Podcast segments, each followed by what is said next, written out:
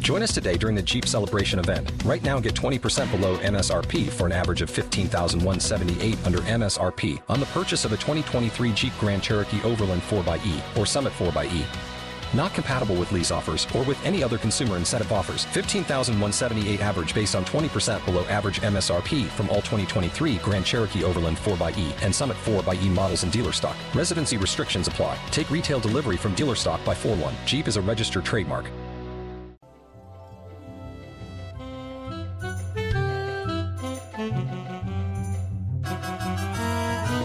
Hey, this is Hank Azaria. You're listening to Talking Simpsons on Laser Time. I didn't know that was a thing.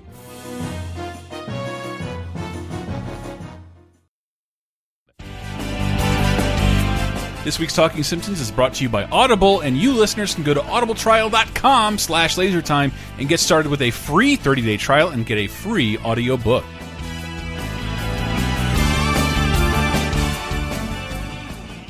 I heartily endorse this event or product.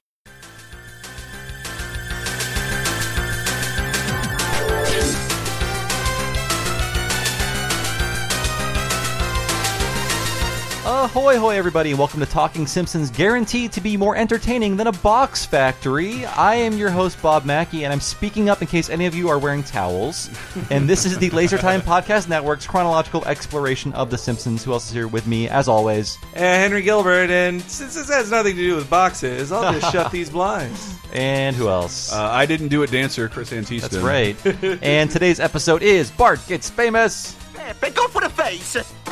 And this episode aired on February 3rd, 1994. And as always, Chris will tell us what happened on this mythical day in history. Oh,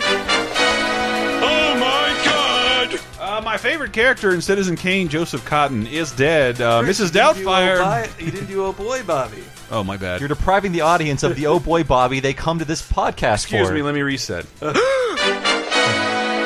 my God. Oh, boy, Bobby. wow. low energy. Low energy. Okay. Cotton is Whoa, whow, whoa. My favorite is uh, Citizen Kane character. He's in love with cigars. Uh, Mrs. Doubtfire has turned the world on to transgendered hijinks. Lilith reunites with Frasier on the show of the same name. And AOL says computers are so overloaded that it must limit the number of customers during Wait. peak evening hours. Couldn't hear you because you were shouting. What happened to Joseph Cotton? Is he dead? He died. Oh. Yeah, well, those nurses kept him alive for a real long time. They and, snuck uh, him cigars and Yeah, booze and well, it stuff. Wouldn't happen to have a cigar. on. Oh, uh, please watch Shadow of a Doubt, my favorite Alfred Hmm. Hitchcock movie. Joseph Cotton, I think it's 1945. Beautiful, beautiful movie. Great, fantastic. I won't tell you what happens. Hmm. It's great. He's in it. He's good. yes. Just trust him on that. Mm-hmm. But uh, this is quite an episode of The Simpsons. I think this is one of the most meta ones they have ever done. It really is. And I was talking with you earlier, Henry. I feel like Mm. so uh, we get a lot of new writers in this season, and they're really kind of making the most of ideas that were either squandered or not made the most of in earlier seasons. And I feel like this is them expanding upon the Monkey's Paw uh, Halloween segment in which the Simpsons become famous. Mm-hmm. Yeah. and it's more commentary about the the state of the show, the state of Bart losing his place as the show's star, Mm-hmm. and sort of the commentary on him being just a catchphrase I, in a I lot get, of people's I get eyes. the gags from that episode confused with being in this. Yeah, episode. yeah. Well, you get gags about The Simpsons fame, but you also get jokes about T-shirt.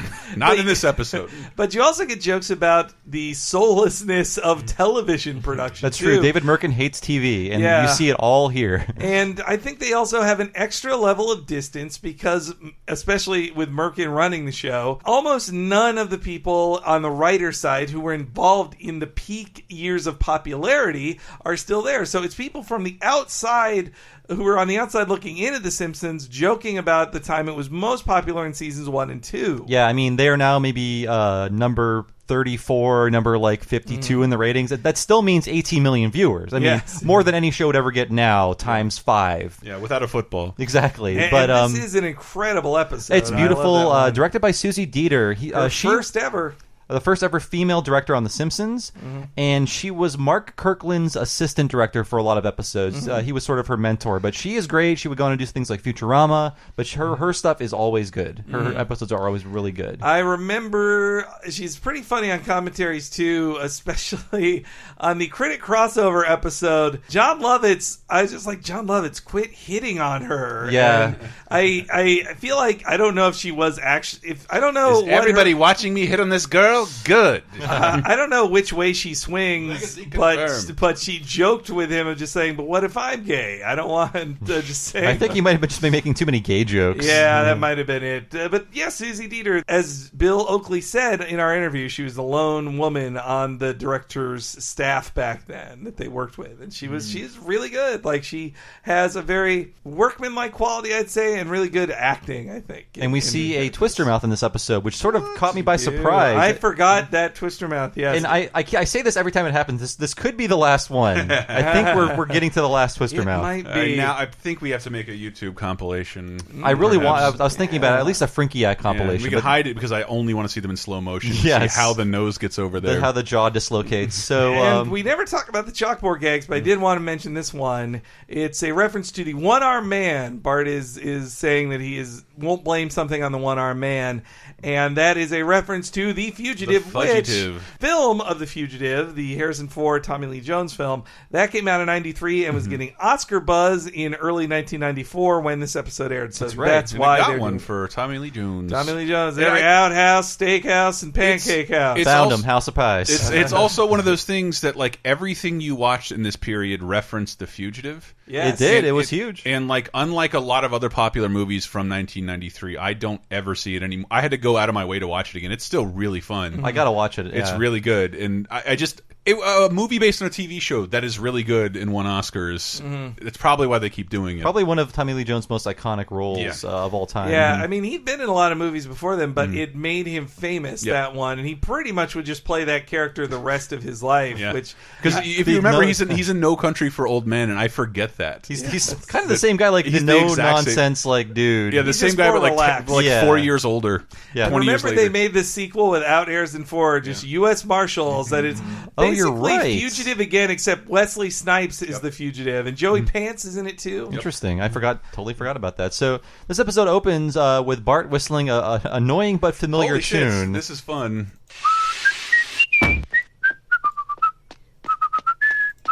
Bart, I've asked you not to whistle that annoying tune. You have all mine, Mama Runt. Why are you so happy? Yeah, you kids gotta go to school. I gotta go to work. The only one who has it easy is Marge. Ha! And then she's scrubbing the floor immediately to their uh, right. Yeah. I feel like Bart humming the theme lets you know immediately this is a very meta episode. Oh, This yeah. is a commentary on the entire show with Yeah. that theme. And, uh, but uh, and according to Simpsons Wikia, the sh the show's theme had just been rated one of the most annoying by TV Guide. Yes, like that- that same year. They do mention that on the commentary, which I think is unfair. Yeah. It's ridiculous. It's a very pleasant theme song. And uh, for plot purposes, though, for the entire first act, Bart is wearing his lucky red hat, which Is we had- this the last appearance of the Lucky Red? I Hat? looked this up. Oh, So, boy. Uh, he wore it last in Brother Can You Spare Two Dimes, Season three again. They're pulling from season three. They love it. and it would not be seen again until 2000's Insane Clown Poppy. Really, this is the last Lucky Red Hat appearance. Un- un- Damn. until 2000, yeah. and and the- previously, we saw it in Called the Simpsons. Yes. When they thought Bart was dead because they found his hat. So we see the same thing here. But he washed it with uh, a Homer shirt. Yeah, it's most famous in Stark Raving Dad. Yeah, plot that's right, Device yeah. That it turned Homer all of the clothes pink with his lucky red hat. So weird how that comes back so fucking conveniently. Well, Mike Reese jokes about it that he he said he heard newer writers joking like, "Oh, why don't we put Bart in his lucky red What's hat?" the origin of the hat? Yeah, I mean, and then and then Mike Reese is like, "Guys, I'm right here. I, I made up that hat." I'm now thinking of other references. Also, in Homer Alone, when they're bugging Marge in the morning, Bart asks where his hat is. It's behind the It's toilet. behind the toilet. yes, we remember these things, people. That's why we're here. that's why we're doing it. And uh, Lisa is having a fantasy. I love this it's fantasy. a really it's a really good sequence. Impaled on my Nobel Peace That's Prize. what ends. How ironic. Yo, Lise, Lise, come back, Lise, come back. Why? I'm so much happier here. I, it makes it just a cut above a normal flashback. And that is the Mel- Nobel Peace Prize Yeah. is a disc. It is Saying a that like I don't medal. have one. Not- laser time, ladies and gentlemen. Not a pyramid, uh, but I believe Obama was given one preemptively. Like, don't start wars. Have one Well, of they, these. they gave him an award for not. Uh, he be, came peaceful by not being George W. That's Bush. true. And whoever follows uh, the current president uh, will, I think they'll give him like two peace prizes. but Lisa is writing her memoirs and is including uh, many of her achievements, including having a Facts of Life reunion, including longtime holdout Tootie. All right, let's get into this. Uh, we- you okay? So you loved our twenty minutes on Hogan, Hogan's Heroes.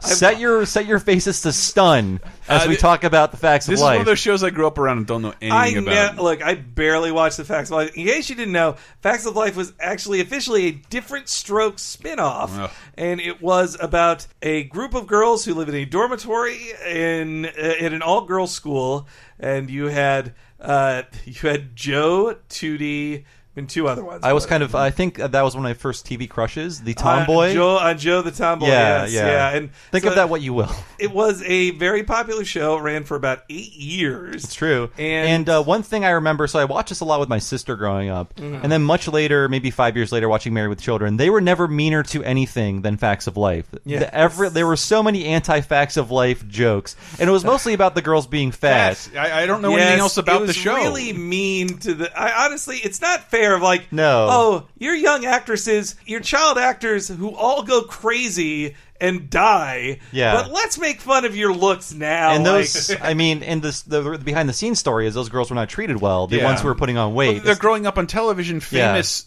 well, going through puberty and have all this money and like. That's a lot for a kid to manage. Yeah, in and addition the- to their weight and, and, and jokes about it. Well, the poor Kim Melcher was like sent to fat camp. Oh, because, you're like, You're right. supposed to be the sexy one on this show. You shouldn't. You got to get skinnier. And that even Joan Rivers called them the fats of life on the Emmys Oh, boy. to their faces. But that's Yeah. what Joan Rivers Joan, did. baby. yeah, she roasted them. They didn't realize how mean that was to poor children then, and now maybe it wasn't that fair. But so Let's not fat 200 shame children. episodes. Wow. so they did not have a reunion until 2001. They And they future broke Lisa up. did it. Uh, well, Joe was the lone holdout of the original Oh. cast when they did the I 2001. loved her. Uh, but it was because she was well. The producers were nice in saying she was busy with another show, which she was. She was on a Lifetime show, but also at the time she was like, "I don't want to be defined by Joan. I'm not going to play this character." Fair And- enough. And at first they were going to say Joan was dead, but and they were all going to her funeral. But This then like, is like a kayfabe reunion. but so instead they said no. Joe just couldn't make it, so her daughter came instead. But it was, it was it was a reunion done in the fiction of the facts It was of a life. fictional reunion. It was a reunion special that aired on ABC and the Wonderful World of Disney in 2001. Did George We Clooney still- and his wonderful mullet come back? No, it was only the four girls. It wasn't even one of the late the the uh, the cousin Oliver of the show was not invited back. was like the head mother of that Mm. Yes, place she was dead? there. No, Uh, no, Charlotte she's Ray. Still around. Charlotte Okay, Ray yeah. was still around then. She was still around 2011 when they did their last group reunion. That was not in a I special. Oh, think but, she was on Gilbert Godfrey's podcast. It was a really good episode too. but Facts of life. That was really bad. but the, the last interesting thing about the 2001 reunion movie Mm-hmm. was that filming began on September 10th, 2001. And that they were fil- so that was also why Joe couldn't even make it for one small scene because they, they couldn't fly couldn't to fly. Canada to film it. I can't imagine being on set like, oh, we're back. Nothing could go wrong. Oh, what's Yes. happened? Oh, oh Why- no. I see no problem with watching the news. I have the same feeling when I go. Uh, so this is a, a, sli- a slight tangent, which I know you guys love. Mm-hmm. But when I look up screenshots or video games on this database we can a- we can access called Games Press, I think it is. Yes. I'll go to old games I'm doing research on and be like, "Oh, you uploaded these screenshots of Kingdom Hearts on September 10th. I bet you thought your little jokes were so funny." Oh. and having worked on that side of things, that was probably in an Excel sheet for like eight months. Oh yeah, yeah. Wow, the campaign uh, doesn't seem as important right now. No, it's like an Yeah. even bigger screenshot of Sora. And so Kim Victoria Field, she played Tootie, who you may remember her from Fox's Living Single, which she Yeah. was on at the same time this episode aired. Wow, really? She was quite the babe. Mm-hmm. Hubba hubba. Hubba, hubba. So there, I well, that wasn't too long on the facts of life. Now play the entire theme song and let's hear from Joe. We brought her in. theme song written by the late Alan Thicke. You gotta show, you gotta know it. Facts of life, facts of life. Look, enough of this boring ass facts of life shit. Let's start talking about something more exciting, like Wait. the tour of the Springfield Box Factory. Preemptively, I have to say this rivals the steam ham scenes as as my favorite Simpsons so good. thing, and it's even I love longer. it all. The story of how two brothers and five other men parlayed a small business loan into a thriving paper goods concern is a long and interesting one. And here it is. it all began with the filing of Form 637-A, the application for a small business or farm. Many interesting and important things have been put into boxes over the years. Textiles, other boxes, even children's candy. Do any of these boxes have candy in them? Wow. Will they ever? No, we only make boxes to ship nails. Any other questions? When will we be able to see a finished box, sir? Oh, we don't assemble them here. That's done in Flint, Michigan. Have any of your workers ever had their hands cut off by the machinery? No, And then the hand started crawling around and tried to strangle everybody? no, that has never happened. And he popped eyeballs. Twister mouth. I'm not sure what kind of factory you're thinking of. We just make boxes here. That this is- Everything. uh, so uh, sorry, Chris. Uh, This is go one ahead. of my favorite characters ever now. He's so. I mean, I love the way this escalates in No. terms of boredom. Seymour Skinner is so happy. Everyone's like, "Oh, the box factory again," and he's just so tickled. He and Martin are really into this. Yeah. But as I said before on the show, I love boring characters because their jokes are the most specific and the most like laser focused. It's hard to make boring things funny, It's- but it gets more and more boring as the scene goes on. I love the tour of his office too. It's like follow Yes. this line, And in this it'll room- go right out the door. oh, they took that out. and um, Yes, it is like all the other. my ones. favorite thing in that is just the story of two brothers and, And five other five men. other men. and the voice he's so- doing is Bob Elliott, Chris Elliott's dad from Get a Life. That, And- that's his and real voice, life. Oh. and in real life too. I mean, uh, he was on a uh, he was part of a comedy duo called Bob and Ray, and Bob Elliott sounds like that. Uh, I think he just recently died. He was hanging in there in his late nineties, but that voice you could hear on Get a Life. Uh, I love it so Yeah. very much. So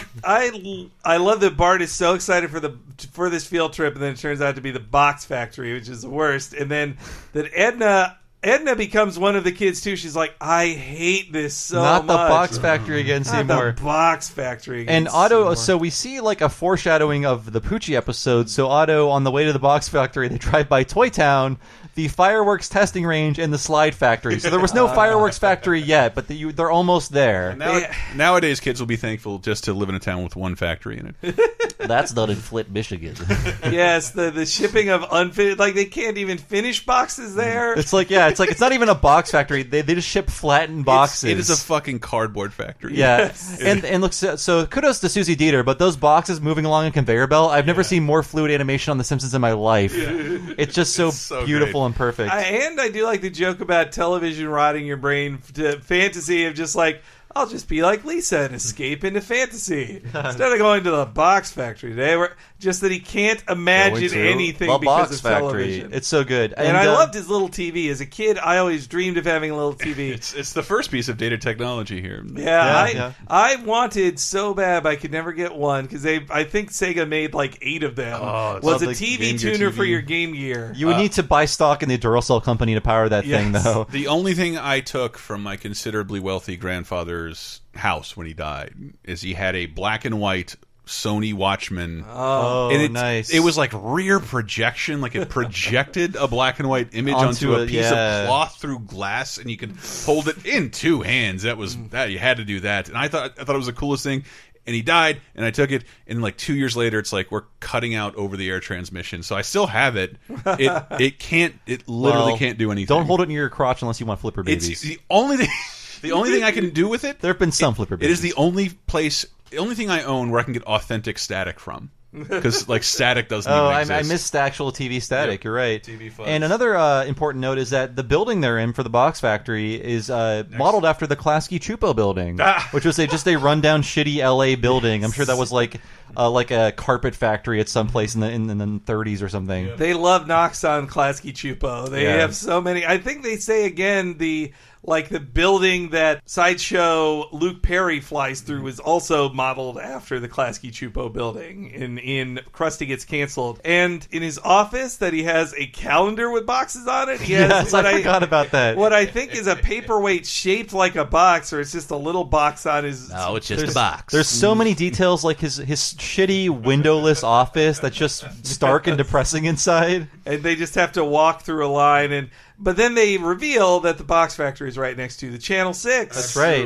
And which uh, is not Krusty Lou Studios exactly no, which, I mean uh, yeah. they're all over the place with like is Krusty bigger than Chi- than Itchy and Scratchy? Mm-hmm. Is Krusty an international celebrity? Is he just a Springfield celebrity? I mean, they kind of rewrite it for whatever they need to be. Yes, and uh, and then Bart's escape through the laundry basket was so great too. That he's uh, just one of those like merkiny undercutting Yeah. of expectations. The oh, the last thing I want to say about the boring stuff though is that though this episode is credited to John Swartzwelder while Oakley and Weinstein were writing all these other episodes, it feels so Oakley and Weinstein the Yeah. specificness of it. I mean, they keep more Schwartzwelder stuff than they do with other writers. But Yeah. as as uh, Bill Oakley even told us, like maybe thirty three percent of a of a script credited to a writer is that writer's actual jokes. you know, I don't want to say it's definitely them, but it feels very much like the Oakley and Weinstein funny boring. I, I feel like there was a lot of mean opportunities for John Swartzwelder jokes that weren't met. That's true. Yeah, um, it could have in been this- in this crazier episode, too. yeah. I think he goes for crazier over being funny while being boring. for Well, the most when part. Homer shows up, cr- uh, Captain Wacky is in town, Yes, and that's- this- I, I've said this a million times. I'm giving this one my the line of the show or I'll one, take one of that, them I yeah. had listed. That's the joke. Just because Bart disappears from the factory, they can't find him. They have to call Marge. She runs into the shower, can't get to the phone in time, and of course that leads to the next scene, calling Homer at the power plant. Just a minute! Don't hang up! Hello?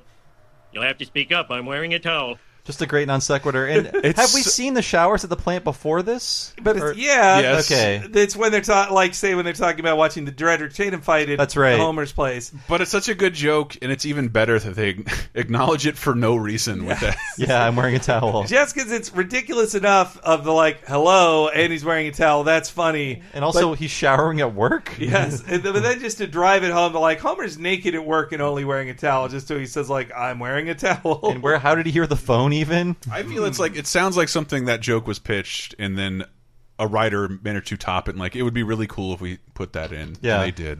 Uh, It's- so as a kid who dreamed of how they made television, Bart going to the TV station Yeah. was amazing to me. Like, is this how they make it's, television? it's a very Pee Wee's Big Adventure uh, Oh, version yeah. of TV in which everything takes place in one building. There are just Yep. different sets. It's like here's your Western set, here's your space If set. you don't remember Pee Wee's Big Adventure, they're shooting a Christmas film with Wayne from the Wonder Years, a Twisted Sister music video, and a fucking Godzilla movie without true. Toho's permission. yeah. yeah, Uh, and Tarzan. And Tarzan. They're filming all that at the same time, and that's why I love that it was a child's idea of what a film. uh, It's just like I love that in, in shows now where there it's the back lot. I'm walking by a, a showgirl, and then a and then a guy in a And toga. every time, every time, despite not needing it for any movie made in the last 20 years, a camel. a camel that's will right, walk by yeah. in the back, back lot. I mean, we also have the return of the "I didn't feel like it" guy. He's like, "I Oh, wish I that's- was dead." Well, He's that's back. a little later. Yeah, but, but I it's see in the this- first act. So we get to see Bumblebee Man, and I think this is non-canonical. I know, Bumblebee Man it's- does not speak English. We see his home life in 22 short films about Springfield, where he is a, a uh, Mexican American or Mm-hmm. wherever he lives. I guess he lives in Springfield. And always wears a bumblebee suit. Yeah. But not here. He's on uh, he's on studio what's Channel 6? Channel Studio- 6, yeah. Channel 6 Studios lot. Ay, ay, ay, no me gusta! I'm sorry, I'm really not comfortable with this, Ethan. What's the matter, love? It's just, it's, it's the same old tired gags, isn't it? I mean, let's give the audience some credit. How about a giant mousetrap? I love it! And we we know from previous episodes he's from Channel Ocho, not yeah, Channel 6. Wait a minute. This Channel is all- Ocho, what the hell is that? Not kidding. I'm not going to lie. Yeah, I don't appreciate that. And then, uh, then the best use of Bart's lucky red hat ever Yep. leads to another like line of the show. Oh, a worthy perfect thing. dumb Homer moment that he puts this together in his head. I, I would Yeah. I would give this line to the show, but I, I repeat it all the time, but never with the specifics. do, you feel, do you feel like it's taking off of the Star Trek con uh, Yeah, thing? well- It's kind of con, but it's also it's also damn you all to hell. and you Yeah. blew it up. And uh, four scenes in the Wolverine movie. he yells no as Oh, the Origin- camera pans Origins Wolverine, Mm-hmm. not uh, to be up. specific. First Wolverine. I movie. love this. He might have fallen into one of these machines! Oh my god, that's his lucky red hat! He's a box! My boy's a box! Damn you! A box! I love the sinister music. Also, just like Homer thinks if you fall in a box machine, you become a box. Yes. And then Homer, that Ho- the, the Dan's like voice is stretching like bucks. Yeah. Yes, and, box. and the animation too when he's shaking Skinner like he could have fallen into one of these machines. Like the way Skinner shakes on when he's pointing, it's really good. Yeah, it's so good. Me, but actually, brought Bart is on the studio set, wandering around. Krusty's really bad in this episode. But that's I Yeah. love Krusty in this episode because again, he's he's any entertainment figure the Simpsons need. So in this episode, he's not only an egotistical star, he's also a mogul manager type. He's like the most jaded Yeah. person in the world too. It, like but astounding amount of bit cynical business savvy but I love the Danish lines. Yeah. Oh, it's Uh, 'cause great. Bart steals uh, Kent Brockman's Danish. Well, It's- because Bart takes the last Danish, Yeah. and then he needs to get a new one, so he takes Kent Brockman's. Mm-hmm. Ah, heck. Now where am I gonna get a Danish? Here's a Danish crusty. Gimme, gimme, gimme! Um, ah, that's Danish. Where'd you get it? I stole it from Kent Brockman. Great! I- Ugh, he didn't touch it, did he? No, Good job, kid. What's your name? I'm Bart Simpson. I saved you from jail. Oh, I, I reunited you with your estranged father. uh, I don't know. I saved your career, man. Remember your comeback special? Yeah, well, uh, what have you done for me lately? I got you that Danish. And I'll never forget it. Also, uh, when he steals the Danish from Kent, he goes yoink, and Kent goes yoink. That, that was the most overt Mm. recognition of them of the Simpsons loving the word yoink. yeah. What's so gross about Kent? Like, what does Krusty know about Kent that he's like, Ugh, I don't want to eat anything Kent Bro- Brockman touched? There's so there's so many different things infer you can infer about Kent Brockman. One, he's a coward. yeah, Two, he's an egotistical asshole. And then lightly that he is so unapproachably right wing and temperamental on Yeah. set. I love that. I love Mm. If that he part loses about His him. Danish, he won't work. yeah, and he's like he's he's yelled about not having his Danish, and this is him on air. Yeah, I know I'm on, but I don't care. I don't read the news until I get my Danish. Go ahead, try to find a replacement. Ah. A powerful tidal wave in Kuala Lumpur has killed 120 people. Hey, Chihuahua! Whoa, whoa, whoa! Do I need to tell you who replaced Kent Brockman? Did you get that Yeah, last that's part? I'm pretty sure Um, it's Bumblebee guy. I know I have taken that too of the way Krusty goes, eh, eh, eh, like those non-word I know, I'm answers. sure Like, you have. You've heard me do it. Like if you ask, like, so Henry, did you do that? I was like, yeah, Andrew, did you bring back my DVD? I- Henry, you going to that party? Like, yeah, Um, That's yeah, the one. yeah, That's yeah. exactly what happens. So did we get to the part where uh, Krusty throws uh, Bart the towel? His big clown. His hat. big- I, I, I Hank Clown didn't think it Hanky. worked well in audio because we just referenced that in a Laser Time episode about Super Bowl I commercials. Right. do have a link to it if you want to. Play. E don't It, know. it just doesn't play well in audio. There's no audio. we should describe what the mean Joe Green. Well, okay, uh, it's a Mean Joe Green Coke commercial where like Makes me feel good. I I love the overtly sincere songs in these old commercials. That's the way it should be. I like to sing. Thank you. Whole world smiling with me. Coca-Cola as life. Have a coke and drink. Thanks, Mean Joe.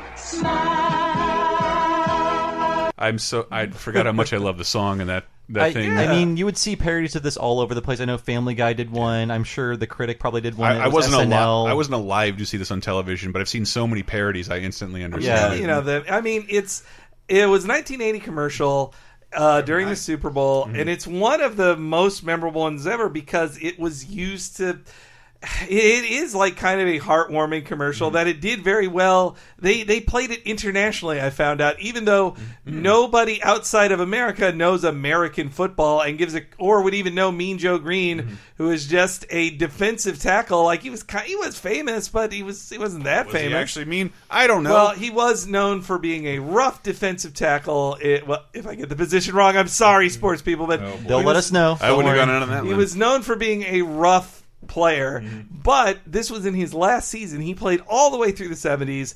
This was one of his last seasons, if not his last, and Mm-hmm. it changed the perception of him as mean. They're like, Face "Oh, turn. you're fun," and that's also why it's an effective commercial of Mm-hmm. this mean guy that the kid is afraid of, Mm-hmm. but wants to thank him. Then he's like. Hey, this Coke made me special, and and he because of this Coke, I care now. and, and I Joe care. Yeah. you made me.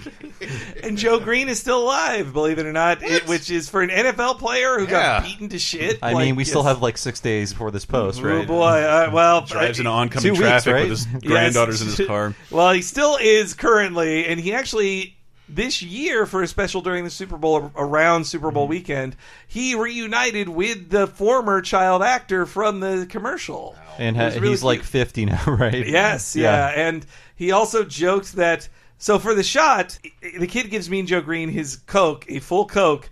Mean Joe Green drinks it all on camera. Mm-hmm. And so he talks about in the filming of it, he's like, I drank a full Coke every take. You know, Oh my it's like I had God. Uh, ah. to, like, he would Speaking of Rick and Morty, he would think, yeah, he would he would go like, "Good job." And they're like, "Nope." Hey, kid, catch. uh, Uh. and Kuala Lumpur, if you don't know, is the capital of Malaysia. But the, but the joke there is that Ken Brockman couldn't read the Yes. word. He but didn't Bumblebee recognize Man- the word. Hmm. Mm. Kuala And- Lumpur. And, in the recent history, there have, uh, from my research, Mm-hmm. in the recent history, they have had floods in Kuala Lumpur, but no tidal waves in recent history that I could find online. I also want to point out that uh, Krusty not remembering Bart Yeah. is a very Burns-like turn because they have to say, okay, for this story to happen, Krusty can't know who Bart is or remember because there's Yeah. too much baggage attached. So Bart kind of goes through his history with Krusty, and Krusty's like, "What have you done for me lately?"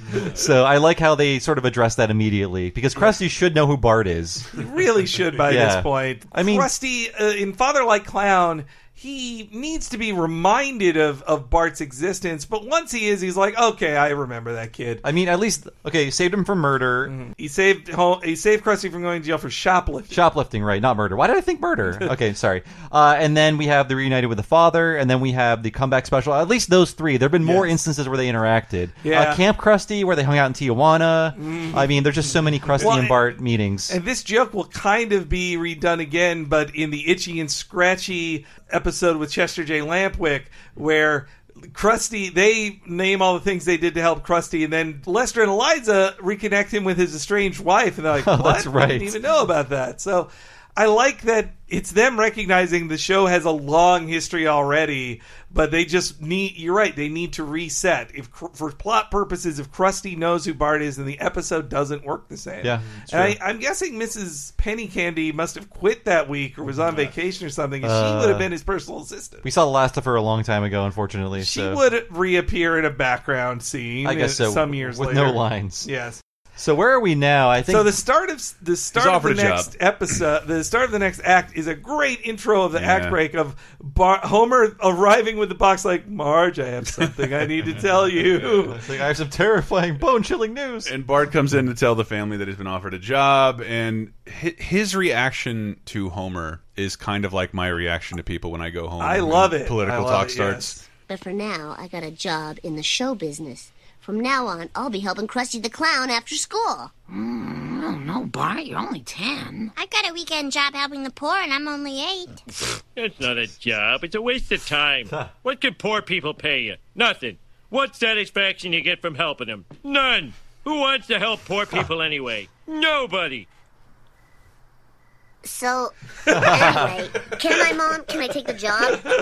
the cricket adds a lot. The I mean- looks on the children's faces. Yeah. In this audio Ugh. only version, I never noticed those cri- crickets before. Mm-hmm. I mean, it's always there, but when his voice drops out, it like it pipes up a Yes, bit. and you uh, can hear it. Yeah. Just so you know, kids, you're not supposed to be like Homer. Yes, No, You find no. yourself sounding like him. So I swear I've heard on other commentaries they've said that that charity speech w- had been given unironically by John Schwartzwelder before that they'd said or that he'd said that about recycling too they've said in the past that he said actually there's more rainforest now than ever so Mm, that does sound like John Swartzwelder. John Swartzwelder sounds like a bit of a conservative troll of the. Actually, that was another thing. Al Jean joked in a commentary that John Swartzwelder, right after the election of Bill Clinton, said, uh, "Soon enough, they'll have him hanging from a tree." yeah, they're going to And lynch Bill Clinton for Yeah. some reason. Actually, insured people get sick more than uninsured people. then- But that's what we love about John Swartzwelder. He's like a cranky, fun guy. And one of my favorite jokes, I have look, white dude, fine, I'll take that criticism. but uh, I'm also Italian. I will not Oh, apologize for yes, being yeah. white, Chris. I'm also Italian, and I never ever get stereotyped in shows. And when I do, I am so fucking happy. And and my friends use it as in jokes to describe me. I've been called Pepe after this. Ah. I love it. I love this clip. I oh, what a what a wonderfully old stereotype. I remember my first after school job. I was in a band. Hello, everybody. I'm Archie Bell, and I'm also the Drells. We got a new song called Tighten Up, and this is the music you tighten up with. Hey, what's the matter, you? You crazy kid! You're chasing away my business! Buzz off, Giuseppe. Uh, Ben, go for the face! I, He's still pretty good at playing. I think the Italian organ grinder joke is gone. Yeah, I mean, Um, this character would become Luigi too. Yes. In the- It's- in- but it's- maybe in the seventies, organ grinders, you'd see some of them. I, I and probably sometime not. in the, the early 80s, Italians were made officially white people. I don't know who did I mean, it or who made the Homer. decision. Homer is a one-man band. Yes. Which, if you don't know what that is, just Google it. You'll see it. When did that dry up? When that, Yeah. that fad? I wonder. So it does because to me the, the flashback seems like it takes place like in the 1920s, Mm. but it, Yeah. I don't know. Maybe this was happening in the 50s. Well, Bulmer was playing a contemporary song. He if, was. If that was Homer's first job when he was, say, 14, that we know that he was 18 in 1974, so that would Mm. make this 1970. It- it- everything he said here for years sounded I thought it like was just gibberish. words. Yeah, gibberish. I- Archie yeah. Bell and the Drells. Archie Bell and the Drells is a band that made a song called the Tighten Up, and it's goddamn it if it isn't one of the coolest songs ever made in the universe. And why don't we take a quick break and hear uh, that song? Let's do it. Called the Tighten Up. This is the music we tighten up with. First, tighten up on the drum. Come on now, drummer. I want you to tighten it up for me now. Oh, yeah. Tighten up on that bass now. Tighten it up. yeah. Now let that guitar fall in. Oh, yeah. Tighten up on the organ now. Yeah, you do the tighten up. Yeah, now. I said if you can do it now, you sure will be tough. Now look here. Come on now. Now make it mellow. The Simpsons will be right back. I hope you guys are enjoying this showbiz focused episode of The Simpsons. I know I did. I really, really like this episode. But you're going to, in a little bit, you're going to get to see basically season one of Conan O'Brien. And I thought that tied in well to today's sponsor, Audible, where you can go to audibletrial.com slash lasertime and get a free audiobook and a free 30 day trial just for signing up, where you can listen to almost 200,000 titles, audiobooks, comedy albums, radio shows on your iPhone, Kindle, desktop, MP3 player, anywhere you are listening to this show right now. I could go out of my way to recommend a bunch of bestsellers I've never heard of, but one of the things I just found that was on there that I've always wanted to check out is Bill Carter's War for Late Night. Yes, it's the guy who wrote that uh, book, uh, The Late Shift, that had an HBO movie based off of it about Letterman and Leno fighting it out for The Tonight Show. Uh, he- this is a s- pseudo sequel, as history would dictate, from the 2010 fiasco where Jay Leno ripped The Tonight Show back from Conan O'Brien, and Letterman made fun of everybody. Bill Carter's book uh, tells it all, and you can try it out for free just for trying Audible out for yourself. And how can you do that? Once again, that URL is audibletrial.com slash lasertime, and you can give Audible a shot for 30 days and get a free audiobook like The War for Late Night. You like Laser Time shows? Then you might like Bonus Time, Laser Time's weekly bonus show exclusively on patreon.com slash lasertime. Here's a taste of what you've been missing. I don't know if it's a good question of the week. The movie you saw the most times for no reason. That movie is My Blue Heaven. Oh, I love that movie. And it's weird. I love it, even though there is literally nothing in that movie to love. I remember seeing it so many times on the uh, rental shelf of my local video store and being like, "Well, I like Steve Martin, but he looks like a real tool on this cover." And like, he's that's a former mafia dude. Very Very specific former mafia dude. Oh, he's supposed to be Henry Hill. He's a- It's yeah. allegedly It Henry is a Hill. secret sequel to Goodfellas. Yeah, Wow. the comedy story of Henry Hill after Mm. Goodfellas. Uh, yes, sequel. You're right. But before he became Hank Hill. But without uh, giving him any money. yeah, before he went to the what? witness protection program. Getting out of the mafia and opening a propane. It's- Always wanted dealership. to be a gangster. they carried my mother's grocery home. You know why? it was out of respect. um, I just said you ain't right. I don't. I didn't mean anything by it. That made man ain't right. Get the heck out of here, Tommy. Get bonus time, Laser Time's weekly, full length, uncensored, and ad free Patreon exclusive podcast, as well as full length movie commentaries, wrestling and cartoon video commentaries, the first season of Talking Simpson, and more at patreon.com slash lasertime, starting at just five bucks. You'll help us live, and we'll do our best to help you never be bored again.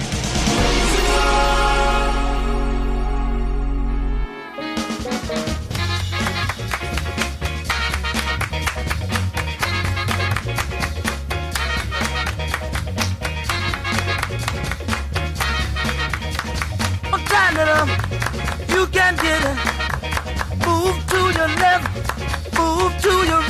now.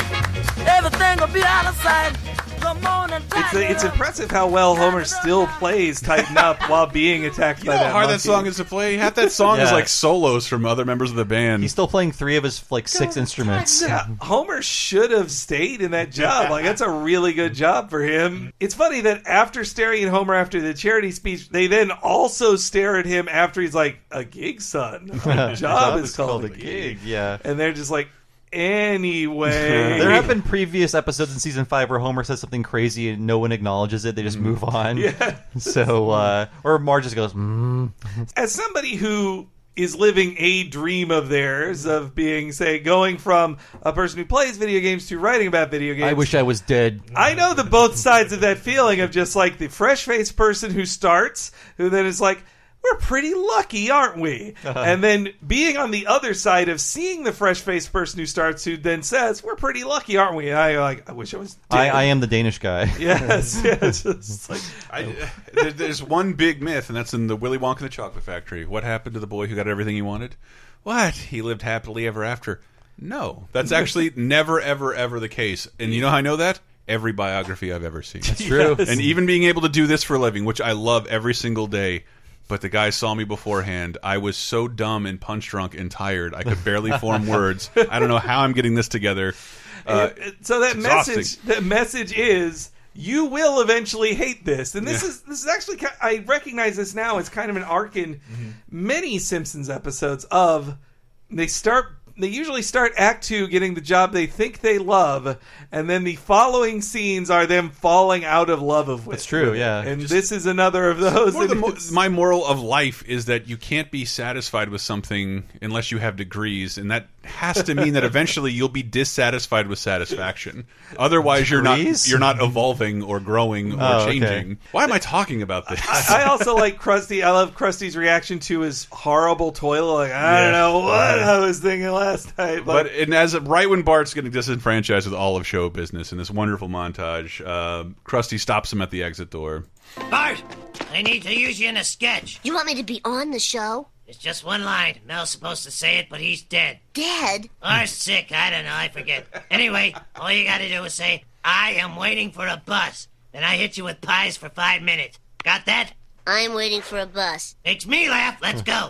Yeah, uh, Bart Bart gave Sideshow Mel a cheese sandwich, and just having cheese in his mouth, Oh, I his wanna lactose intolerance is so violent. Just having cheese in his mouth gave him violent which he diarrhea. spits out. He didn't. yeah, he didn't even swallow it. And I want to yell at you some more. Dan Castellaneta is screaming. There is little rapscallion. He is so good in this episode as Krusty and Homer and Sideshow Mel. There's cheese in the sandwich.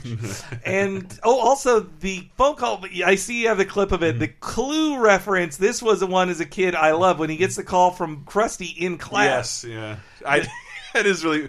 Okay, kids, open your books to page 60. Yes, Krusty. Bart, I need to get your fingerprints on a candlestick. Meet me in the conservatory, chop chop.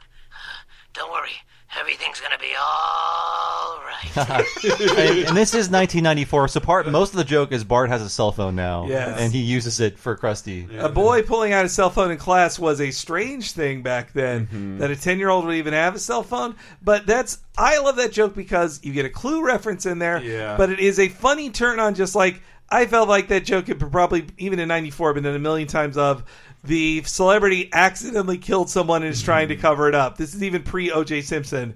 And this, and s- so to add the extra turn of its clue instead of just him going, like, I may have killed a an, an escort or whatever, Mm-hmm. I like that joke a lot better. And then they even have a joke, too, about basically TV writers complaining how credits are on TV, which is pretty shitty. And that was the like- first time their credits were fucked with. Now uh, I don't watch a lot of cable TV anymore. I haven't had cable in like a decade, but now they do this weird thing where it's like the credits are shrunk. The credits, the credits are shrunk down to the corner of the screen, and they start before the show play actually over the ends. intro of the new show. Yeah, and, and Yes. Mm. they're literally illegible. It should be illegal if you're in a writers' union to have your credits Well, I displayed only, like I only that. remember that from Mr. Show that there's an episode where they fuck with all the credits. yeah, they're like and, drawn on or whatever. and the Writers Guild said you can't fuck with the writers' credits. Yeah. That's- that is not. You're not allowed to That's do verboten. that. They cannot be. You cannot even make a joke about it. And uh, on an HDTV, I could finally see Bart Simpson's Oh, really? name in there. It is one of my favorite ever Simpsons made up names is Betty Symington. Betty Symington.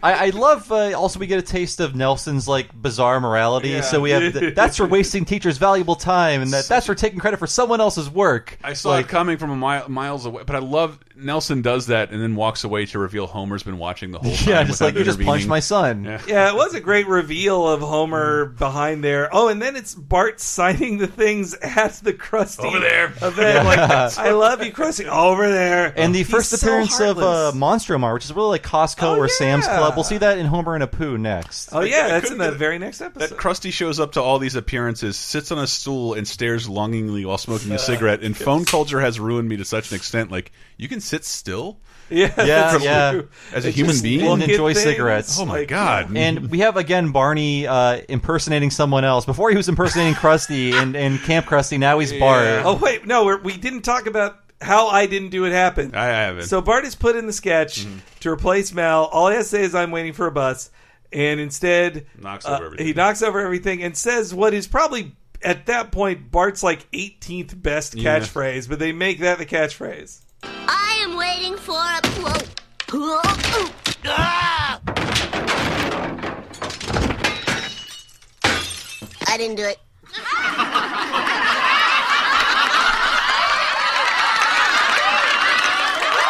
I, I loved. I wanted to include that laughter just because having done so many of these and gotten so many of these clips that The Simpsons does reuse its audience laughter on occasion. But Mm. like, uh, this is my second favorite crowd laughing sequence after the smug white people of the Garrison Keeler. Oh uh, yes, jokes. yeah. This- but those like. are both great crowds. These are it's a it's a different Mm. crowd reaction laugh with an awesome audience shot. And this is actually like a, a shortened form of a, of a line he had in Moaning Lisa when he's playing the Punch Out game with Homer, where he said, "I didn't do it. There's no way they can prove anything." Yeah. this Which is you'd sort also of hear is like a voice sample in the Deep Deep, Deep Trouble, Trouble. song. That's right. I think of that more than the episode it was in. Yeah, well, that's because it was a catch. The Simpsons kind of washed its hands with all the T-shirt Yeah. catchphrase. Well, Bart's Because top before- phrases were like, "Don't have a cow, man." I'm Bart Simpson. Who the hell are you? I Carumba, underachiever and proud of it. And Bartman. Bartman only existed in merchandise. He Yeah. appeared once in Three Men and a Comic Book, but he was not a character in the show at all. He was in a video game too, but it He Mm-hmm. was, just, to a sell fun things. merchandise idea. Yeah. Well, because Batman was so big in '89. Yeah, it was like here's a popular thing with another popular thing. It was pre-Family Guy. Featured in my Facebook photo as a co- uh, like genuine 1991 corkboard thing that I ruined for an anti-Trump rally. When Come I- at me, bro. I love that shot of Bart looking at the Mm-hmm. audience. You get the Yeah. real feel of It's like so good. a star is born. like, that's what that And moment just- is. But even for me, as a dumb old school animation nerd, pre-computers, the lighting effect there. It's the Mm. kind of a, like there's a lot of things that you won't see in with computer animation, but the whatever the effect is that they create light casting upon Bart Yeah, is it's something you like- literally can't see again. It takes extra work, yeah, because they have to do a second pass or Yeah. a second layer of animation, or Mhm. actually use a light and film that. Like, there's Yeah. a lot going on. Whenever they have like a layer of shadows, there's Sometimes like intentionality brighter behind or that. darker paint to Yeah. convey light. It's it Well, just doesn't need to happen Same anymore. with like when they had when it was ink and paint and they Mhm. had a sunset. It's like that's a gradient that had to be airbrushed by somebody likely. Mm-hmm. and all the skin tones change too with the, the Mhm. sunset too. Mm-hmm. Yeah, it's so yeah, I just beautiful. love the the physicality of this artwork. but uh, I didn't do it. Catches on. It's sweeping the nation. We're Though Krusty thinks it do- isn't going to be. Oh his- my his God, this Reaction. I, I another great. This is such a stilted arch. line. another I great love it. not have meta joke on how to how the scene was supposed to go. Remind me never to let you on stage again, kid. Some people got it, some people don't. And you, my young friend, do not have. Hold on, I want to finish this thought outside. It's that kid! It's the I didn't do it guy. He's mine! I own him! And all the subsidiary rights! I feel like in modern times, the "I didn't do it" kid is someone who has a really popular tweet, Mm. and like they didn't expect their tweet to be really popular. They had like 29 followers, and once they hit like 10,000 retweets, they're like, "Contact my agent to use this tweet in, your, in your news story," or like, "Contact my agent to interview me about this tweet." Mm, Or a Vine star. Yeah. Oh, the Vine stars are all dead. The Vine Well, Oh, yeah. mansion burned down. Hi, I'm an Asian from Unilad. We really loved you. Oh, God, yeah. Actually, a Vine star now is like a dated reference. yeah, it's just, I mean, read uh, the expose on the Vine mansion on Vine Street, full of Vine stars. They're all just horrible. like- yeah, uh, but also the Vine stars like we should be paid more for this, right? We shouldn't keep doing all this for free. And then Twitter's like, nah. nah. Vine House. Vine House. So then Krusty starts squeezing it for Oh, all yeah. it's worth. Why, this rickety ladder in front of this door is the perfect place for this priceless Ming vase. Eh? Eh? I didn't do it. Thank you. Thank you. and now, the I Didn't Do It dancers!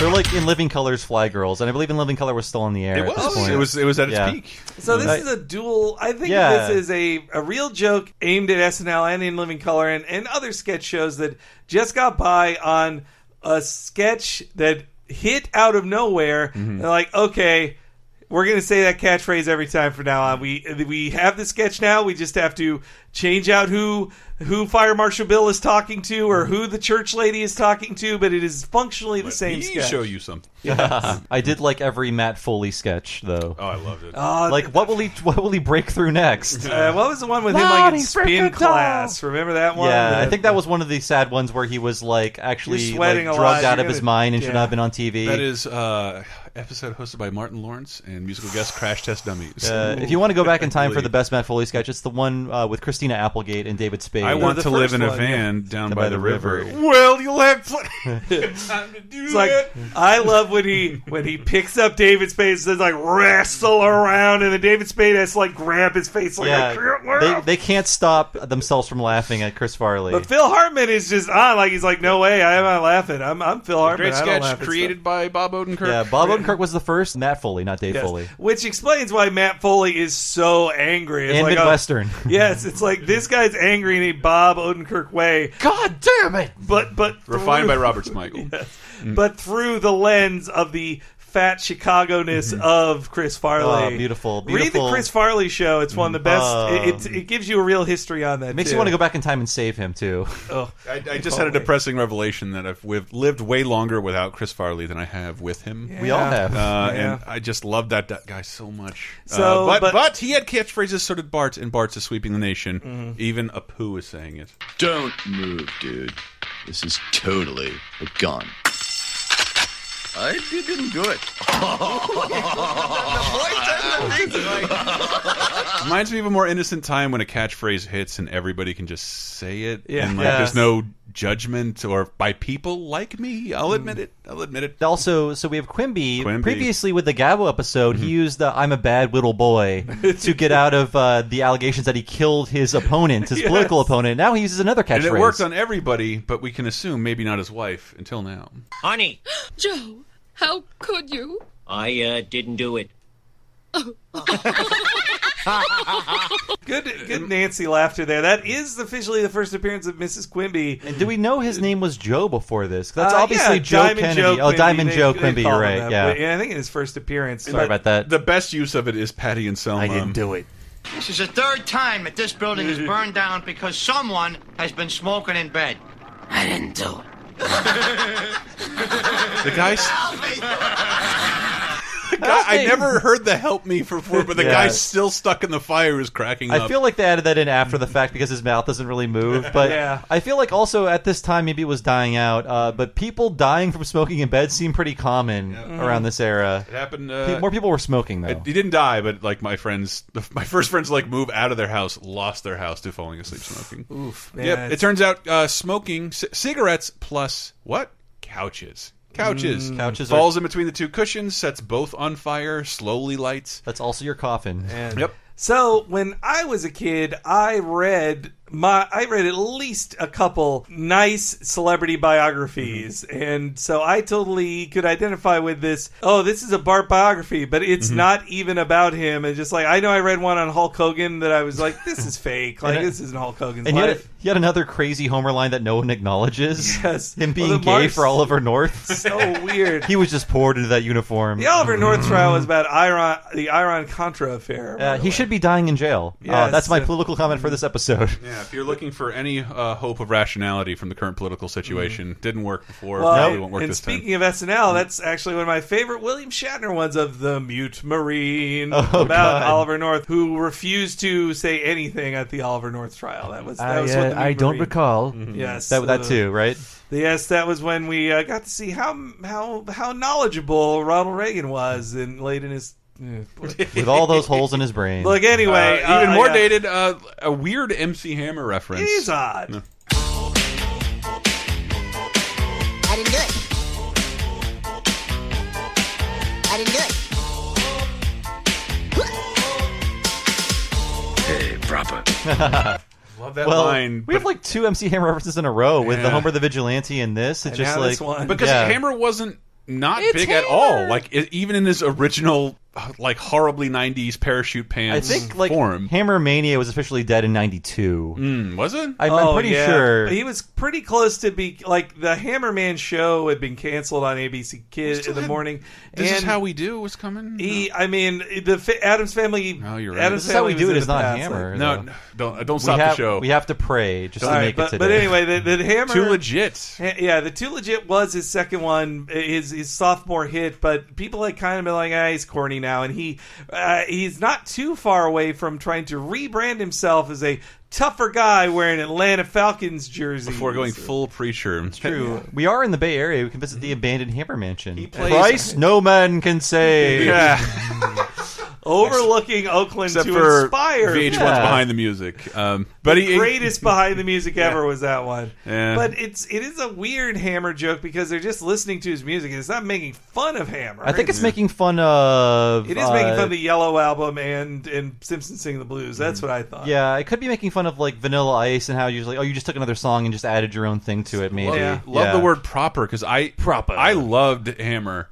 That's like the, my first CD I bought. Uh, Wayne's World soundtrack second, Simpsons sing the blues third, MC Hammer. Wow. Um, Please, Hammer, don't hurt him. yeah, yeah, Like, th- I was a big, big fan, and just I don't. attr- I never heard him say proper. I don't know what that's attributed to, but Well, I love he is it. the It's- master of ceremonies, so he can say whatever he wants to. And then right after that is when Barney is posing as Bart Yes. Oh. on the phone. Oversaturation to uh, the extreme. I have to pay to see my own grandson. That's the Democrats for you. See the boy, five dollars, or call him twenty-four hours a day on Bart Chat. Are you Bart? Here I am. I didn't do nothing. Uh, isn't it? I didn't do it. Yeah, whatever. Wouldn't it So- be cheaper to just have a recording of Bart like on Yeah, the Lori Hart? that is how they did it with literally every other hotline. I am so crunchy the clown. It's basically the same joke as Yeah. Crunchy the Clown. I just love how they just hire this wino to fill these Yes. roles. everybody staring at Bart in the classroom is such a perfect way of doing fame, like of it, of explaining fame that it's just you're in class and you're trying to learn, and everyone is staring at you. It's it's, it's just the visual of everyone looking at Mm-hmm. it's Bart. also It's my so great. favorite ever Simpson shit post. Mm. The- just of this, it's and then it pulls back, and instead of Bart in the chair, it's Burns from the sitcom with his yes face and yells Yes. yes, and like yeah, that's like my favorite line ever. Um, I never thought I'd say this, but shouldn't we be learning something? Say the line, Bart! I didn't do it. That'll be that's probably one of the best images for this episode. If It I is had to great. suggest one. and then we we have Homer commenting upon the uh, the phenomenon. It's so- yeah. I mean, so we should mention Steve Urkel. He was the Ah, um, Sonic so Hedgehog. he was a one-time character on Family Matters, named after a friend of a writer on the show. Oh, I didn't know. and it ruined that guy's life, obviously. Of course. And people love the audience reacted to him so much that the show was eventually built around this one-time nerd that visited the show. Family Matters was supposed to be a story of list of black middle class family It's in supposed to be a America. boring black sitcom. That's what I love about Family Matters. So it starts off as what what about this middle class black family and their struggles of everyday life? Season eight. What if there were potions and wizards and magic, and he could turn into a robot and Bruce Lee, and occasionally they get shrunken down and attacked by an evil puppet? It was- what? what then? E- Even with Urkel, it started out he well he kind of loves Laura, but the school thinks he's a nerd. And on 30 2010, we just talked about the episode. Well, in the second to last season, Urkel invents time travel, and they go Yes. back to pirate times. That's and I will what say, happens. like the the chemistry between uh, Jaleel White and Reginald Bell Johnson is amazing. So good. it's just like Mark Lynn Baker and Bronson Pinchot on Perfect Strangers. They are great together as these characters. Like fuck everyone else in that entire show. Them together is like magic, even in the Yeah. Grew up crappiest wa- I episodes. lo- if you grew up watching Family Matters, the show, the cast was huge, and every year you just you different just see kid like a died. child fired Yeah. So so Jaleel White could get more money. Yeah. Uh, they- and I mean, ev- it eventually got the Winslow awkward. struck to like shrunk to three people. Like uh, Jaleel White kind of experienced the carrot top effect, where he's like, "I'm going to bulk up, and no one will make fun of me anymore gonna in be real life." tough. But Urkel on the show was also buff, and you could see his en- enormous package through his tight pants. It is true, yeah. Mm-hmm. Eh, well, Voice- also, Voice of Sonic. Never want to let that go. I, I felt bad for Waldo that he was brought in. He was Eddie's friend Waldo. He's like, no, you're supposed to be the funny idiot. And they're like, nah, St- Steven's the funny one oh, here. Waldo Waldo Faldo. Yes, Waldo Waldo Faldo. Yes. that Key and Peel sketch is is so Oh, great about so about good. how Steve about Jaleel White slash Urkel took over the show uh, on the series and just ruined it or made it better. and I believe uh, Family Matters was savvy enough to make a joke where a character, uh, over the credits, a character confuses uh, Reginald Vell Johnson for James Avery, the Yes. dad on Fresh Prince of Bel Air, and he shows up on the show. I remember that. and I was like, yes. "This is amazing! Like the two uh, large black dads Yeah, are the- finally appearing No, on the James same show." Avery is about a foot taller than Renzo That's true, Bell but they're Johnson. so huge and powerful. Yes, uh, but the, also I did hate about the Stephen Urkel character that he was. I'm wearing you down. I'm Like, wearing you down. And he Yeah. did wear her down. She marries him in the season Oh, series finale. I totally missed that. But it's, what's wrong with liking cheese? Yeah. cheese is cheese is great. Yeah, I will cheese. die on this hill. anyway, what? Why are we talking about Urkel? This is why. Come on, Lisa, say something funny. Like what? Oh, something stupid like Bart would say. Bucka bucka or woozle wazzle, something like that. Forget it, Dad. If I ever become famous, I want it to be for something worthwhile, not because of some obnoxious fad. Obnoxious fad? Ah, don't worry, son. You know, they said the same thing about Urkel. Eh, That little snot boy'd like to smack that kid. Homer wants to wants to uh, like just turn his violence onto Urkel. How quickly it turns. He made this point. Smack that kid.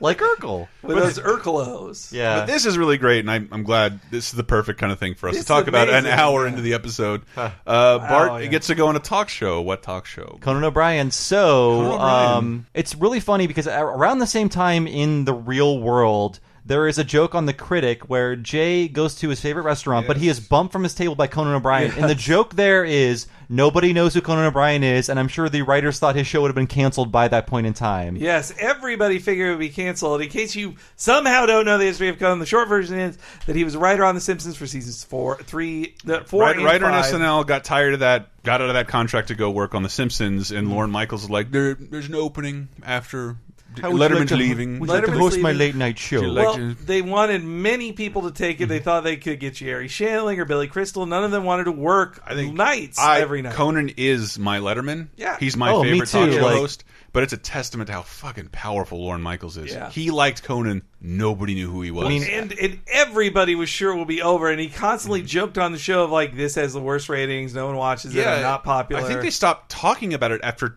uh, seven years. The show, like what, like finally wasn't at the risk of cancellation. But he Yes. talks about the first two years, like it was week to week Mhm. and exhausting. And Letterman even came back to NBC to be on the show because, like, man, they're really gonna fuck with this kid. I, gotta help. I started watching Conan when it started when I was like 11, Mm-hmm. I- and it blew my mind. I It was loved like it. Mm-hmm. proto Mr. Show comedy. They would have like fake guests on, and they would do these amazing sketches where Conan would take his desk out onto the streets of New York, but it was all just a giant elaborate green screen bit. Talk to a clutch cargo, Bill Clinton. Exactly, Arnold just like Schwarzenegger. It was so many like very formative things for me. So it always brings me back to that time Mm-hmm. recording these shows, seeing his original sets too. And they and put the finding original- finding out yeah. that he was also involved in The Simpsons was like years later. I'm like, man, I was really right to love this guy. Well, and and they made his original set because they were animating it like right around when it premiered, and Mhm. so they made his original set. And Conan's on the commentary, and he even talks about like, God, that old set, that first set Yeah. looks so. They, they I it was love it, sweaty. though. It's I a love very it. Sweaty it's, set. it's that Mr. Show. Like, did you paint mold on on purpose? Like, why does it look like? it looks this? like a 70s rec room but Yeah. what bart says feels like an ad so he, he says he's going to be on the show but he's like just watch the conan o'brien show you'll find I- out like i feel it's- like that is like on an on the nose Watch ad the, I that, yeah you like, can actually have a clip of Bart saying, "Watch the Conan O'Brien." It's show. twice where they say late night with Conan O'Brien. They tell you the time slot and they show you the logo. Yeah. Yeah. And you know And- nobody paid for it. It was just a nice favor they were doing for their buddy. I do enjoy Homer's joke. After Leno, I'm all laughed out. Like, acknowledging That feels- Jay Leno sucks in yes. 1994. But Homer two fisting sandwiches while he says it. acknowledging the time slot. I love that, and, Yeah. and that the concern was if we make this joke, not only will no but people might not get it, but the show might not exist to get. Yeah. if we make it. Conan jokes it would have aired after he was canceled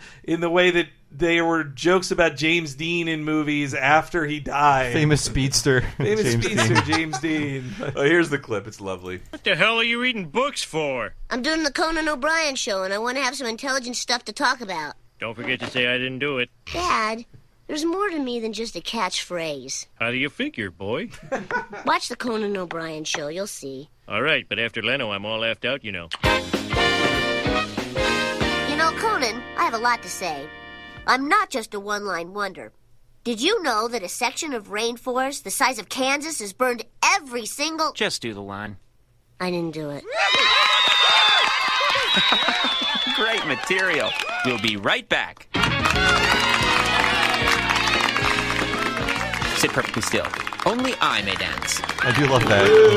I love the joke, but it gave me the faulty perception that Conan danced out to break. He doesn't dance on the break, no. Isn't Well, the thing I that mean, ever happened? I haven't watched him regularly in like 15 years, but uh, he did dance a lot during his monologues. He would do the string Oh, yeah, dance where he yeah. like Dance, cut the yes. strings on Dude, his like the even fake that's, like, strings on his 12 body years parts. in Conan. Yeah, Yeah. Uh, but he did like he was very animated. I Yeah. think like he was he was never afraid to make a fool of himself, which is why the show was so interesting. The only reason, I, the only way I can really describe what I loved about Conan, that it was just like low budget cartoon starring real people. Yeah, that was yeah. mostly what the show God, was. Mm-hmm. if a streaming network like Hulu, which NBC owns, could just put all of the old Conans on there, I would Yeah. watch all of I them and think relive they did- the they 90s. struck a deal with the TBS show, knowing that like if we don't do anything with them, there's no money to be made not doing anything with them. and Yeah. give like licensing them to the new shows. So remember, they used to have to like show stills on the TBS Conan O'Brien show. That's right. This is what we used to do. Find this on YouTube, but I think they started playing clips of the show. I, I on the show. remember, yeah, I remember in the summer that Syphil and Ollie was on Mm-hmm. MTV, I would stay up to watch Syphil and Ollie and like, well, it's over. Conan's on. Let's give Mm-hmm. that a watch. It would. That was a good summer for me too. I, I remember the good summer of watching television. Yes, I uh, didn't live a life. It was like Space Ghost and Syphil and Ollie and and Yeah, uh, I was also so happy Conan. Comedy Central made a big deal out about it. They would rerun last night's Conan O'Brien at 7 p.m. the next day, and like that's right. It was bliss for me. I'm, that was so short lived, but I was I- so happy. I mean, in the '90s, I watched the '80s David Letterman on E, Yep. and that's Yep. how I All saw the every time. Chris Elliott sketch and stuff like that. All the stuff I missed. stupid pet yeah. tricks, all the, The- things that the you Sonny hear about and never Cher see. reunion. and all Oh. the Larry Bud Melman stuff. Uh, then Bart dreams of what his fame is going to be as a one hit wonder, and he dreams of Match Game 2034. He misjudges a couple living people too. So there's Match Game 2034 honestly feels like the pilot for Futurama. Everyone is dressed like Futurama characters, and there is a head in a jar that is kept alive. That's Kitty Carlisle. Still alive? No, she No. died in 2007 and 1994. Well, Farrah Fawcett At the age of 95. definitely didn't make it at 2034. she died in 2009. I Mm-hmm. Yeah. can give you the ages of all the people still alive a on day this talk show. after Michael Jackson and was total like a day before Michael Jackson was No, I think totally it was overshadowed. Even the same day, like Yeah. they made a special for her of like her last days in cancer. It's like no, Michael Jackson. Pull that died, Life like, it's magazine off the over. shelf. It's Yeah, Michael it's- Jackson Sucks time. to be you, I guess. But so here are all the people on the show in 2034. Here's how old they would be. Billy Crystal would be 86. Mm. Um, one interesting thing is that um, They predicted his beard. I just have to say That's that. true. I mean, he didn't have the beard then. He has it now. It was a foregone conclusion, but Farrah Fawcett, Majors O'Neill Varney, they predicted she would marry Jim Varney, aka Ernest. I love that. And he died in 2000. She died in 2009. Lonnie Anderson will be 88 in 2034. Famous Right.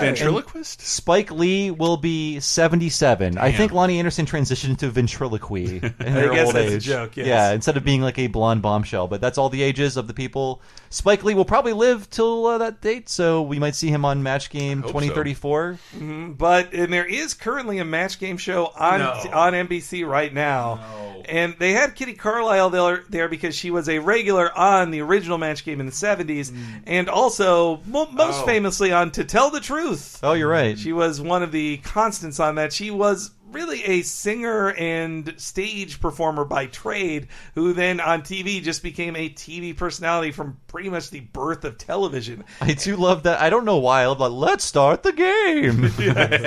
well, uh, Kitty Carlisle was, uh, I think, the most famous movie to me she was in was A Night at the Opera, the Oh, Marx you're right. Brothers film. She's in a Marx Brothers film. Yes. We are talking. And she this- lived until 2007, 10 years ago. So. 95, man. Wow. That's crazy. So before the scene I, we love, Mm-hmm. uh, there's one thing I want to point out in this scene where people are walking on Krusty's back.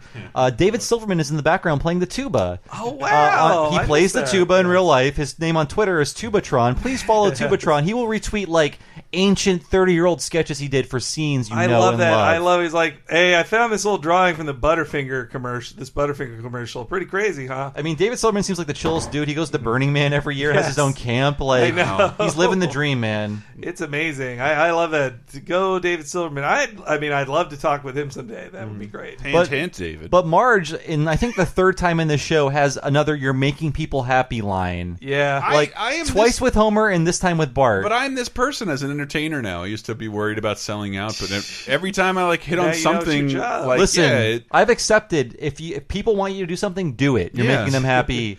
Don't Yeah. worry about if you're short selling yourself or I'm whatever. like, Roger just Rabbit. do what My you do job best. is to make people happy and Yeah. laugh, and that that is an entertainer's job. If they're attacking you for your politics, you're not doing your job well as an entertainer. So where's Boneswa? Let's hear Boneswa. oh yeah, I, don't know if I, could- I have to like look up another French word just to do that. Just to do that character. I think we should almost retabulate and make this line of the show because Yeah, it's yeah, framed I do and love this. delivered so well. Uh, I'm not going to play the sound effect, but I love it. I know you feel a little silly saying the same four words over and over, but you shouldn't.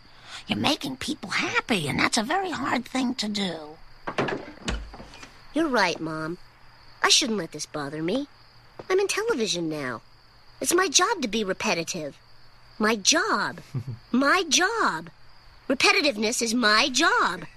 I am going to go out there tonight and give the best performance of my life. The best performance of your life? The best performance of my life. That is so offensively great. It's really good. I love how much they rub it in. So Marge has given this speech twice before. Once in Blood Feud about how like Homer should be happy that he saved Mr. Burns, that he saved Mr. Burns' life. Another one in Flaming Moe's that you're making people happy. That's And in right. this one, it's the same thing. So Marge is really just like seeing the true value and just like being a, a good person with some like some kind of talent or some sort of uh, giving quality. So when they get to the show and Bart is ready to perform, Krusty's leap onto the spotlight is the most is so David Silverman-y. I It can't is tell so- if it's Silverman or Brad Bird because Brad Bird gets like a crusty scene now and then. The, the finger does, points, you know, yeah. like I, it might be Brad Bird. I don't know. Mm, I it felt more Silverman-y to me. He loves a finger pointing. he loves up in moving the air. around fingers. I'm, I'm going to Yes. say let's it's up in the air until we contact All both right. of them. I'm I'm going. My bet's on Silverman. Bob's vote is for Brad Bird. Let's see who Hashtag wins. Brad Bird boys, if you agree with me. There's a lot of alliteration happening right now. Spit everywhere. and hashtag Silver is the man for me.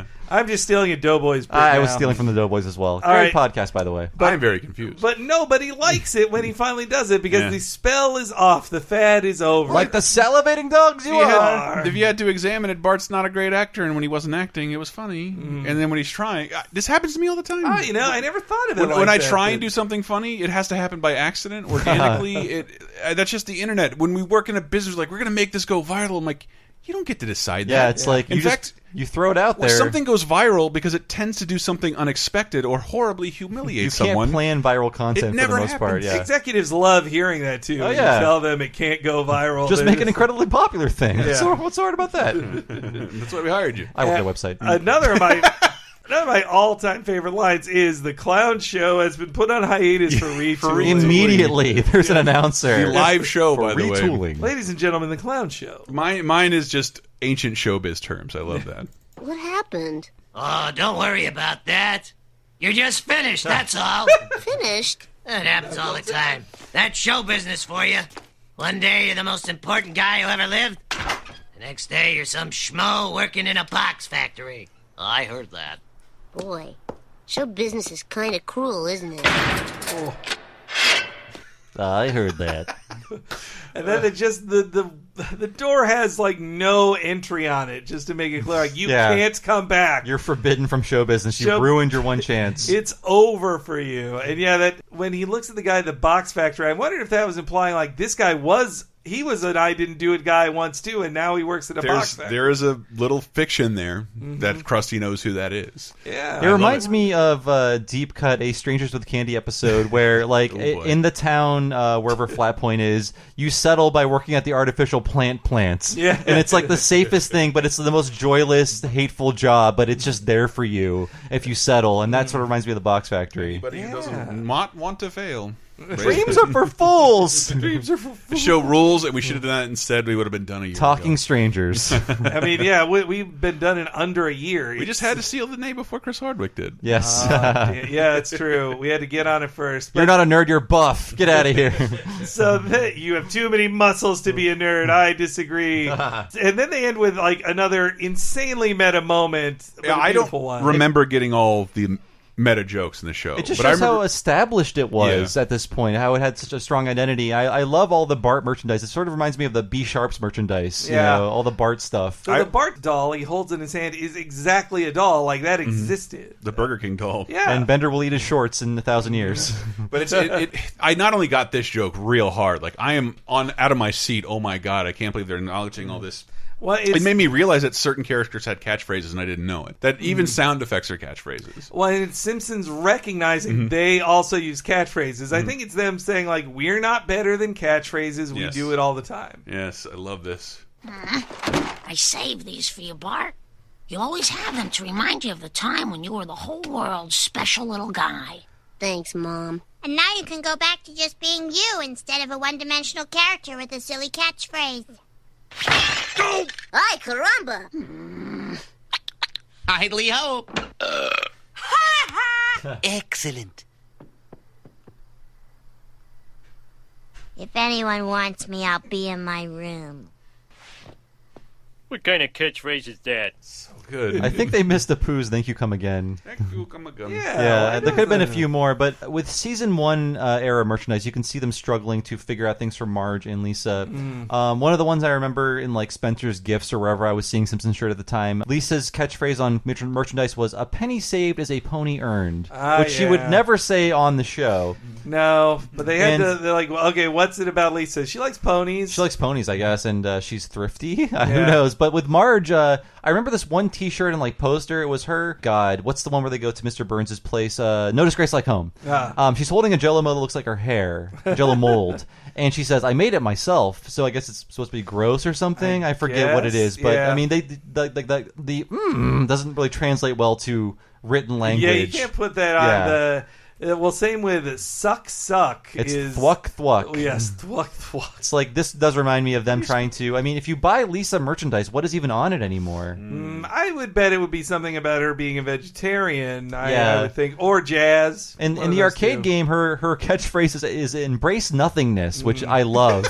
You love that. should have been the T-shirt catchphrase. Homer's is yellow, Yellow. That was a great episode. I love that one. It's A plus, man. it's savage on entertainment. It's just like, oh, it's a it's a cutthroat business that will chew you up and spit you out, and no one will care. written by people in show business, so Yes, they're right. yeah. They know it better than anybody, and that Krusty is great in his cruelty. I love that. And Yeah, and I mean, we are so self-indulgent on this podcast, but I wish we could have played the entire like two and a half minute box factory sequence of just like the announcement, the drive there, the like tour, the tour around his desk. Everything is just like again, it is just like perfect comedy, like the, Uses the fam- steam ham scene. It uses the family well. It uses a bunch of tertiary characters Yeah. to make important points. It introduces We a just like major new boxes. character Yeah. in a lot of scenes. It was awesome. It's so great. It to me, it's a plus. Perfect Simpsons. It's Uh, so good. love And this, is a great episode. Uh, one of the best of the season, I think. And even if even if it is kind of up its own butt in terms of being a, a comment about itself and show business, I feel like it still tells a great story about Bart. And we will see him become famous again later in the show. And it and it works on a small town scale. In other later episodes, they would have they will literally send Bart to Hollywood and have the Hollywood experience, but this is in That's the right, small town yeah. scale. So they could still keep it Springfieldian while still making it obviously about Hollywood and fame in general. Awesome. So that was a great episode, everybody. Thank you for listening to Talking Simpsons. I've been your host, Bob Mackey. You can find me on Twitter as Bob Servo. I also write for the website Fandom about video games. Go to fandom.com to read my stuff there.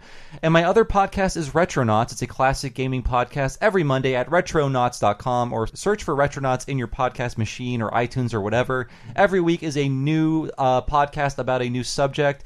Look up our Bart versus the Space Mutants episode if you want to get a taste of uh, the Talking Simpsons crew on Retronauts. But if you have another, Simpsons episode coming up? uh, yeah, we're doing Bart's Nightmare soon, so look Oh. for that one too. Uh, if you're listening to this way after the fact, it already exists, so Mm-hmm. good for you. And uh, if you don't care about old Simpsons games, look up any topic. We've probably done it. We've done like a 90 minute episode about it. Go to retronauts.com or look for Mm-hmm. retronauts in your podcast machine. Everybody else, I'm H E N E R E Y G on Twitter, and that's where you can follow me. I also want to say a big old shout out, well, to multiple people. First off, we asked people to give new reviews on iTunes. We had several very nice new ones, and I'd love to see some more on iTunes reviews. They really do help the show beyond other ways you can help it, which I'll get to in a second.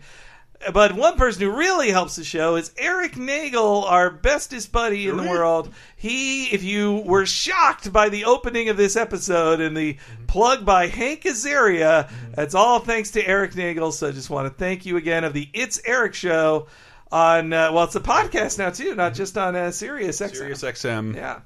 So, uh, and of course, uh, this podcast is supported by patreon.com slash lasertime, and it's where the entire first season of Talking Simpsons lives, as well as our seasons two, three, and four wrap ups. Give those a listen, folks. Yeah, thank you so much. And Laser Time, lasertimepodcast.com. It was the show that sort of kickstarted some of this stuff. We have a Patreon, patreon.com slash lasertime. You made Talking Simpsons a reality, so those are the people who get season one. At, at, at the cost of just five bucks uh, a month, you can access 13 uh, exclusive Talking Simpsons episodes, as well as uh, three exclusive uh, Talking Simpsons season wrap-ups. We talk about what happened in between seasons and uh, stuff that won Emmys, the highest-rated stuff, and some really weird minutia. commercials, I'm out of words. yeah, all kinds of stuff. So thank you so much for listening. We'll be back next week with Homer and Apu. See you then.